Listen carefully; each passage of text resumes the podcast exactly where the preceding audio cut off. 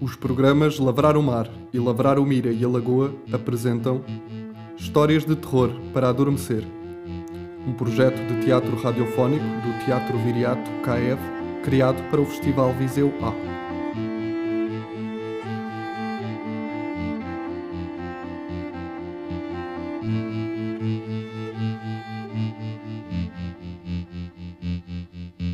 Azémula, Alfândega, Barbatana, Pechisbeck. Texto de Jane Valtz, interpretado por Sónia Barbosa e com encenação de Giacomo Scalisi. Para afastar tens de dizer assim, tudo seguido. Tens de dizer depressa. Azémula, Alfândega, Barbatana, Pechisbeck, sem respirar, sem te enganares. Tens de ter cuidado. Muito cuidado mesmo. Diz lá. Repete. É alfândega e não a ventesma. A ventesma não, não faz efeito. Vá lá. Azémula, alfândega. Não, não é a ventesma, já disse, é alfândega. É melhor treinares um pouco. Todos os dias, um pouco. Para o que é que serve? Serve para afastar. Se disseres tudo certo, ela não te pode fazer nada. Ela quem? Como ela quem? Ela! Queres que a descreva? Isso é que nunca me pediram ela é uma água, uma água espessa que não corre nunca. Tem um brilho negro, opaco. Não a vês bem, só o rebordo, o recorte, a pele, se quiseres, a pele dela que brilha, negra na noite escura. Quando tu estás à beira do ralo, não precisas de saber reconhecê-la. Quando a vires, será tarde demais. Eu? Eu sei isso porque me contaram, como te conto a ti. Contaram-me quando a aldeia ainda tinha gente o ano todo, não só no pino do verão. Que chato que tu és. O meu tio loiro, o russo, foi ele que me contou. Vai fazer dois anos que não volta. Ouvi dizer que casou com uma mulher rica. Tem um pomar, uma horta grande. Já não precisa de vir cá. Agora esquece isso. Vamos comer. A merenda está na tua mochila. Vai buscar a garrafa que ficou a refrescar no riacho. Eu desembrulho as coisas. Se está à sombra, com certeza. Nem eu ponho bebidas a refrescar ao sol. Tens medo da sombra? Fui eu que te meti medo com a minha história. Tudo bem, vou eu. Trata tu aqui das coisas. Mas não te esqueças: a zémula, a alfândega, barbatana, pechisbeque. A ventesma, não. A mulher afastou-se e com ela a sua lenga-lenga. Deve ter um problema qualquer, pensou Dário, aliviado por já não ouvir falar sozinha. Nestas zonas rurais era, ainda era difícil o acesso ao apoio psicológico.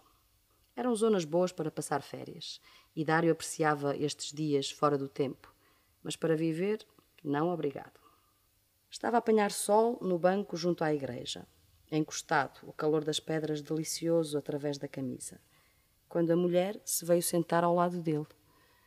Não o cumprimentou, não pediu licença, sentou-se, devagar, como uma velha. Foi o que Dário pensou. E que se tinha enganado. Porque ao vê-la aparecer, cabelo solto e vestido de cor de palha, tinha achado que era nova e até atraente.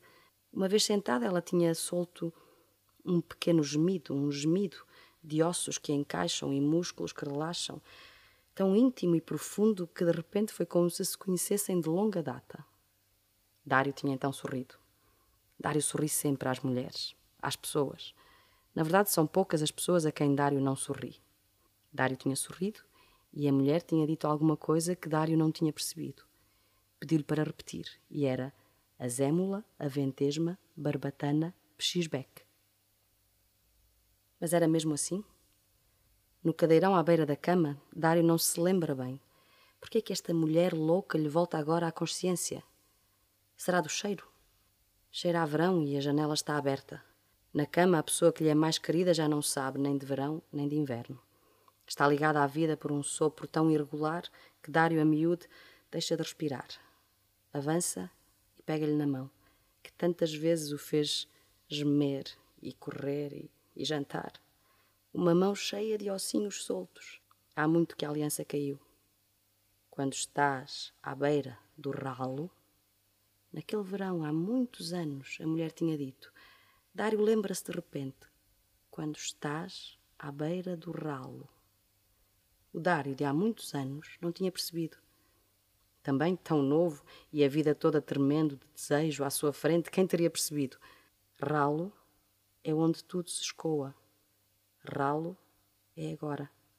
A escuridão cresce dentro do quarto. Quanto tempo até à noite cair?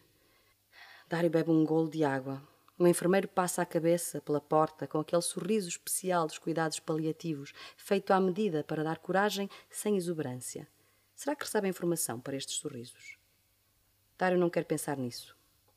Ela, que está ali deitada como uma muda de si própria, tem dois irmãos noutro continente. Dário não os avisou. Para avisar, teria sido preciso aceitar que um aviso era preciso e isto que o perdoem não foi possível. Dário não quis, não quer partilhar o pouco tempo que lhe sobra. Há semanas que não a deixa sozinha mais do que uns minutos. Não vá perder uma palavra dela, um último acordar. A escuridão cresce dentro do quarto. Uma nesga azul ainda vibra no fundo dos fundos, no horizonte. Lá fora o trânsito abranda, pouco a pouco. Espalha-se um silêncio feito dos barulhos de todos os vivos. Dário tenta cantar. Dário não sabe cantar. O que lhe sai da boca é uma cantiga de embalar. Ela que respira lenta, mas regularmente, talvez o ouça. Teria adorado ouvir, pensa Dário. Teriam falado do porquê, do esquecimento e da memória. Ela gozava muito desta incapacidade dele.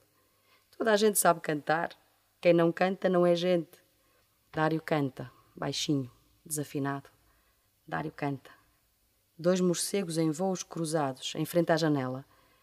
Dário precisa de se mexer. Levanta-se. Na mesa de cabeceira, pega numa moeda para a máquina do café. Espreguiça o corpo, tenso. É tarde, já não há ninguém junto da máquina na pequena sala de convívio. Dário pensa um segundo no eterno problema de conseguir café sem açúcar. Há um estalido que Dário não ouve.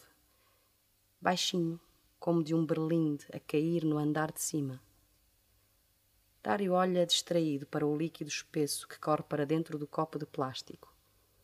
Sem pensar, diz em voz alta: Azémula, Aventesma, Barbatana, Pxisbeck. Não era isso, não. Mas era o quê? Volta para o quarto a sorver o café. Quente reconfortante. Ela já passou. Ela está morta.